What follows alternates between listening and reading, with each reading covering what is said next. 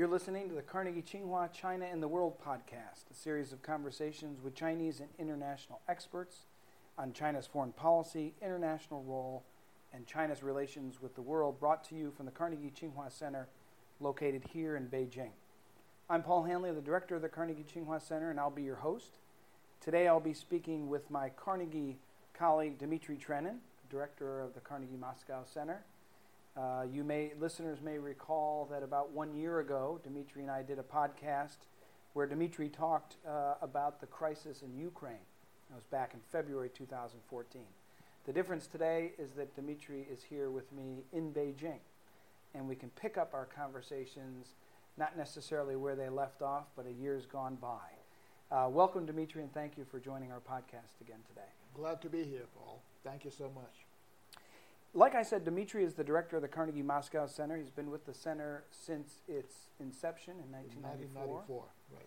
He has served in the Soviet and Russian armed forces from 1972 to 1993 and taught at the War Studies Department of the Military Institute from 1986 to 1993. He is one of the leading voices helping the international community better understand the Russian perspective on a range of issues, including the current crisis in Ukraine and evolving Russian foreign policy. Uh, last time, Dmitry, you were on the podcast, we spoke about the Ukraine crisis as it was unfolding. Uh, we're now, as I said, more than a year later, and I want to pick up on that conversation and talk about the impact of this crisis, the Ukraine crisis, on Russia's relations with China and on the global order. Over lunch this afternoon, you and I talked about an improving China Russia relationship. On May 9th of this year, Russia celebrated the 70th anniversary of World War II, the end of World War II, with a military parade. And for the first time, that military parade included a unit of the Chinese People's Liberation Army. Chinese President Xi Jinping was the most prominent foreign dignitary to attend. I want to start out by asking you, in your view, what did Xi, President Xi's attendance, in stark contrast, of course, uh, to the decisions of Western leaders to stay away from the parade, uh, in protest, of course, of Russia's involvement in Ukraine, what did Xi's attendance say about the current state of China Russia relations? What should we be thinking about in that context? Well, first of all, I would say that uh, President Xi was not just the most prominent figure in Moscow at that victory parade, but uh, he was in a category of his own among foreign leaders. Uh, President Putin spent uh, almost the entire time of the parade talking with President Xi, and uh, that was prominently broadcast by Russian television. Now, to give a very short answer to your question, I would say uh, it basically shows that uh, uh, the relationship to China has become as important to Russia as the relationship to the United States. But of course, the quality of the relationship is different, and the tonality of the relationship is vastly different. I would say that for China, uh, the uh, Russia relationship is also increasingly important. Not, not nearly as much as, as the other way around, but as part of uh, China's uh, more proactive foreign policy, uh, the Russia relationship is, uh, is, is, is, is getting higher value mm-hmm. than, it, than it used to have. Mm-hmm. And I think that the pictures from Moscow parade basically illustrate that. Mm-hmm. In the mid 90s, China and Russia, on an economic scale, in terms of their economic strength, were pretty much on par. Um, fast forward to today, China's economy is four times the size of Russia's economy.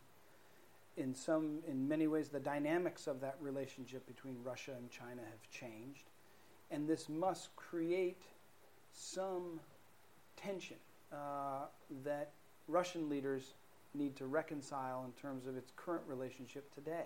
Is that something that holds back the relationship from from becoming a something more strategically significant?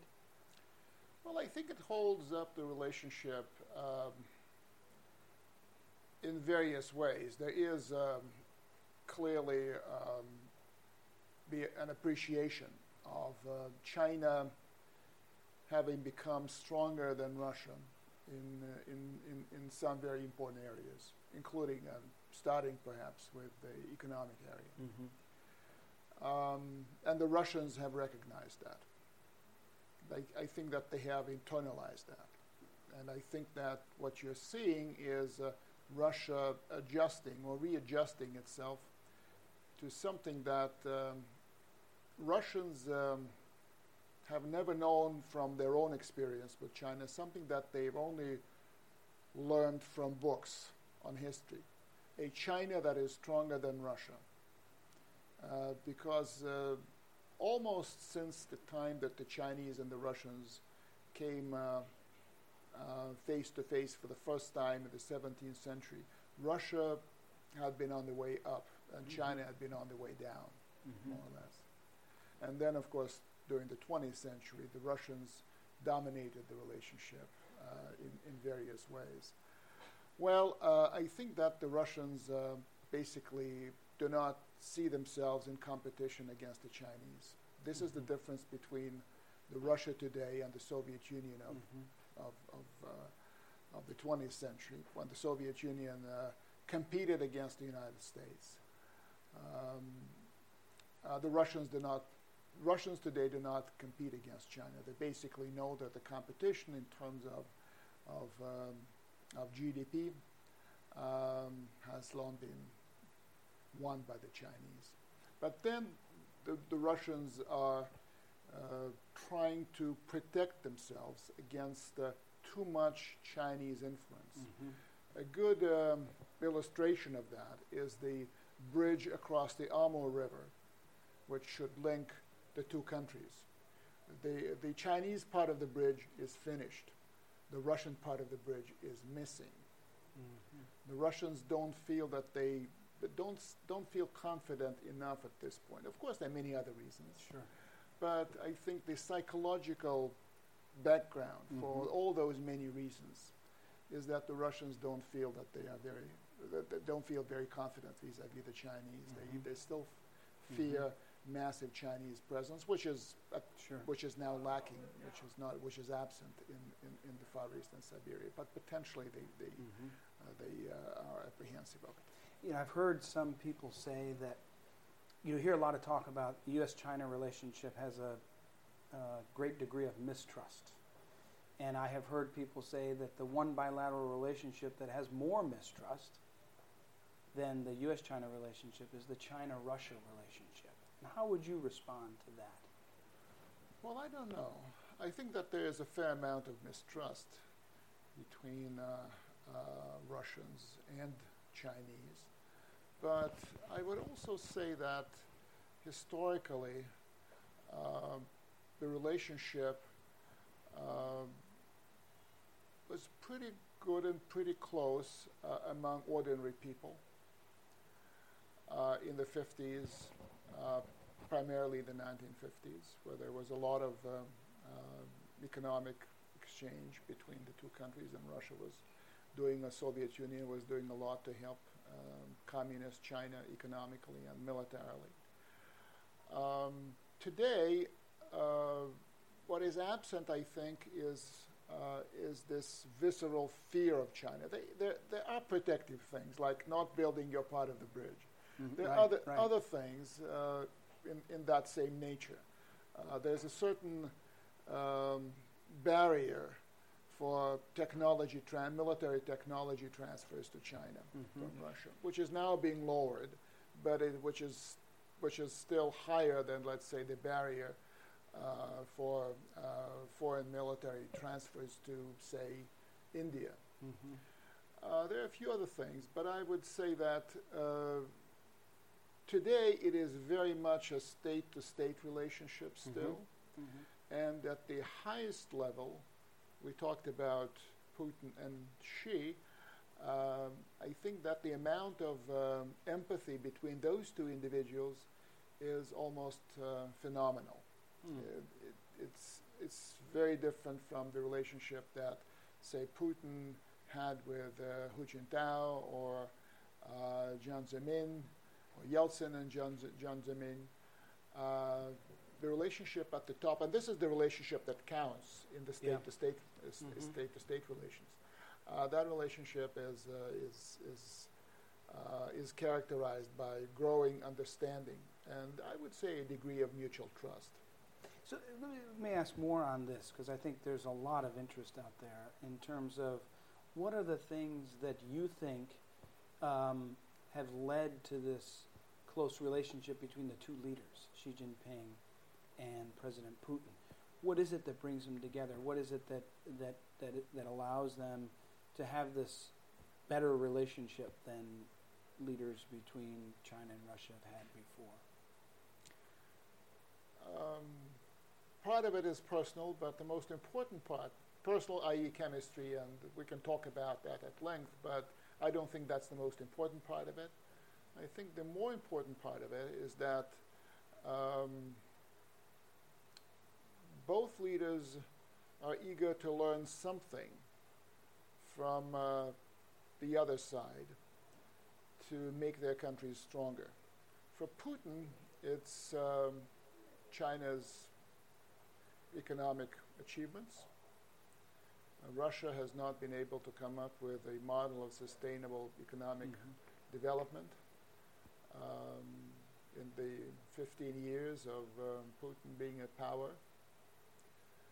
So he thinks he can learn something from China, and not only him, a lot of others Sure. uh, in, in the Russian leadership, also on the economic in the economic wing of the government. Uh, the Chinese look at uh, Russia's authoritarianism, which has uh, im- important elements that make that authoritarianism more sustainable. Mhm. And that is the, uh, the institution of elections, uh, the freedom of speech, uh, although it does not extend to, let's say, uh, f- political freedom in the fullest sense of the word, uh, they uh, make the um, the leadership of Russia uh, much more um, uh, much better protected Mhm. against uh, various um, social, economic, and other upheavals that may happen.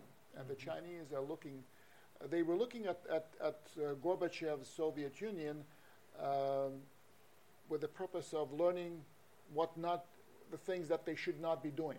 Mhm. So perestroika was a catastrophe, Mhm. catastroika, as some Mhm. people called it in the Soviet Union. Uh, but they're looking at Putin's Russia uh, as a country that has found a way to, uh, under very different and difficult circumstances, to uh, protect the authoritarian system with democratic institutions that make it stronger and much more difficult to Mhm. topple. Mhm. That I think brings them together. I think that they have, uh, broadly speaking, uh, very uh, similar worldviews. Yeah, say a Uh, little bit about that with respect to the United States. How does their each of their views vis-a-vis the United States is there obviously something there that they share? Well, I think that for the United States, uh, excuse me, for China, uh, the United States is the United States domination is something that uh, should be uh, on the way out, and that uh, this domination is uh, something that uh, the Chinese uh, do not accept. Mhm. really. Uh, the idea of a multipolar world uh, was born in China, and they've been sticking with that idea for 20 plus years. Uh, they have a different approach toward the United States. They benefited from the U.S. dominated world. They, you may say that they benefited from U.S. domination more than many other countries. Right. Uh, for the Russians, um, uh, U.S. domination is intolerable uh, for very different reasons. Uh, the Russians have not managed to benefit very much in the post-Cold War era uh, economically. Um, the Russians uh, still reel from uh, the uh, the way the Cold War ended and what followed the end of the Cold War. They hoped to be, and Putin personally hoped to be embraced by the West. They hoped that Russia would be fully integrated into Western structures, would become a Western country. Uh, the second most important Western country after the United States. That was more or less the ambition, and that ambition was never realized. Mm-hmm. Uh, so they see the United States as uh, as, uh, as, as, a, as, a, country that uh, that dominates the world, that does not answer Russia's national interest very much, and that that's that calls for a very different kind of strategy toward the U.S. But at the at the level of uh, resentment of U.S. domination and of particular U.S. policies, uh, Mr. Putin and Mr. Xi, I think, see eye to eye. So, what I hear you saying, and, and, and what I've seen in your writing when you've written quite a bit about this as of late, is that despite many who say that the Russia China improving relationship is really more of a marriage of convenience, you believe that based on the Ukraine crisis and the, inter- and the economic sanctions that were levied uh, against Russia by the West following the Ukraine crisis, that this is turning into more of a partnership between Beijing and Moscow, uh, and that potentially there are real implications of this uh, for the United States and U.S. leadership uh, on the world stage. That's exactly right. That's what I think. I believe it would be too complacent to continue to uh, understand the uh, Russia-China relationship in terms of a marriage of conveni- convenience or an axis of convenience. Uh, it's much more than that. It's it's a partnership that I think is uh, is is even becoming more than a partnership. I, in, in, in, in my recent articles, I called it an entente. I, I haven't found a better word mm-hmm. to describe it, but it's, it is based on, uh, on some shared views about the most important things uh, politically. And I think that that's, that's the way to characterize it. It's not an alliance, it's not, um, not a bloc, clearly, but it's something which is uh, an in, increasingly close relationship. Um, I believe that um, uh, the Russians, um, having been robbed of the of the chance to play, um, to have to hold a balance between their Asian policies and their Western policies, have now shifted very clearly toward Asia, toward China. Um, not so much out of conviction, not by design, but because uh, uh, the result of the Ukraine crisis, which you've mentioned, was not only confrontation with the United States that the Russians would have probably been able to live with, but a real breakdown of Russia's all important relationship with Europe and within Europe of Russia's premier relationship with Germany. Mm-hmm. It was the Germany Russia relationship after the Cold War that was a mainstay of, uh, uh, of uh, stability in Europe. And uh, that was the main connection of, Ru- of, of, Russia to the West. Was through Germany more than through any other country that Russia linked to the West. Now right. that relationship is badly broken, not to be restored anytime soon. So although, uh, despite the sanctions, much of Russia's uh, uh, trade, 50% of it, is with Western Europe. And uh, China, although, this is, although it is the largest trading partner for Russia, only accounts for about one sixth of the uh, Russia Europe trade. Still, the uh, relationship with China is, is becoming closer and it's taking new forms, such as uh, um, uh, an energy relationship that includes Chinese access to Russia's natural resources, which China did not enjoy before. Uh, Western companies could could could um, could be allowed to the natural uh, resources of Russia, but Chinese companies, because they were state-run, because right. they were seen as, as an arm of the Chinese state, yeah. were, brought, were barred from coming close to that. Now that bar has been at least partially withdrawn.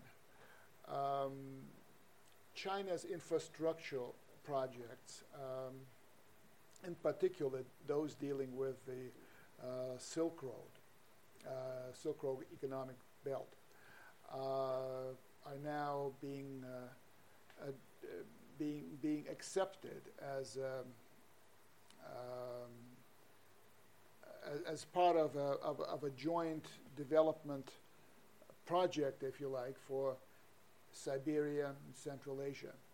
And uh, the expectation of many in the West of uh, Sino Russian friction, rivalry, uh, even conflict over Central Asia, um, I think is far fetched. Both countries, for different reasons, um, are interested in uh, a more harmonious relationship and uh, certainly not interested in a clash that would make both countries weaker vis-a-vis their most mm-hmm. serious rivals. Certainly Russia would be made much weaker than China if there were a clash, but China would not benefit at all from it. So I would expect Russia and China to make mutual concessions mm. as they integrate the uh, Silk uh, Silk Road Economic Belt project with Russia's uh, Eurasian Economic Union. And uh, the Chinese. Despite, despite this being, you know, sort of Russia's traditional backyard sphere of influence, well, you, you anticipate that this this will go. I would smoothly. anticipate that it will be a, a harmonious uh, relationship. I don't think. Well, I, First of all, I believe that the idea of Central Asia as Russia's zone of influence is dated. Mm-hmm. The countries of Central Asia have, been, have, have managed to uh, essentially take a very autonomous stance vis-a-vis Moscow. Uh, I cannot name a single country in the region that Moscow could uh, say it's in my pocket. Yeah. Not a single one. The Chinese are massively present economically in all Central Asian countries easing out Russia's economic presence there. Mm. But Russia still plays an important role of uh, a security protector for the Central Asian states. Mm-hmm. And the Chinese may recognize Russia's political and the political military role, security mm. role in the region, even as Russia would recognize uh, um, an, an, enhanced uh, economic role for China in the same region. So mutual concessions, mm-hmm. which would uh, not turn Central Asia into a condominium, because I think that the countries in, in the region have managed to play China off Russia and uh, sure. actually use the, the connection to both countries to their own benefit pretty well. Mm-hmm. Mm-hmm. Uh, I, I, I, I, believe that uh, Central Asia is more likely to be an area of cooperation between Moscow and Beijing and and less of an area of competition. Interesting. Um, let me uh, ask a final question uh, regarding movement by China, Russia, and other non-Western countries to build new international institutions, international structures of their own. Um, Shanghai Cooperation Organization, the BRICS Development Bank, or the New Development Bank, uh, and then, as the, the latest, uh, the Chinese initiative um, of the Asia Infrastructure Investment Bank. Um, how are these related to? Are they related to at all China, Russia improving relations, and and how do you see these playing out in terms of, as you talked about, the global international or the global order? Well, I think that since both countries, China and Russia, have an interest in um, in lesser U.S. dominance, in, in, a, in more multipolarity. Um, and since those two countries are uh, among the uh, perhaps, well, I would say that with India, they are the three most important uh, players, uh, or with Brazil, four most important players economically in, in the non Western world. Uh, China and Russia are also two uh, most important military players in the non-Western world. I think this connection, China and Russia, could serve as a catalyst for non-Western institutions, in which China will probably play the role of um, of, uh, of, of, the economic power. And the Russians, um, I think, attempt to play the role of, um, of a spokesman, uh, of, um, milita- of a military power, which in military, in terms of military technology, Russia is still uh, pretty far ahead of China mm-hmm. in, in a number of areas. Uh, so I think that they can uh, play somewhat different roles, uh, but together, uh, this connection could lead to a more consolidated non-Western community within the global community that would uh, promote multipolarity a couple of steps farther. Always fascinating to talk to you. Thank you very much, Dmitry, for joining our podcast again today. Perhaps our third podcast can take place in Moscow on one of my future trips. Well, thank you very much, Paul, and you're certainly very welcome in Moscow. Thank well, thank you.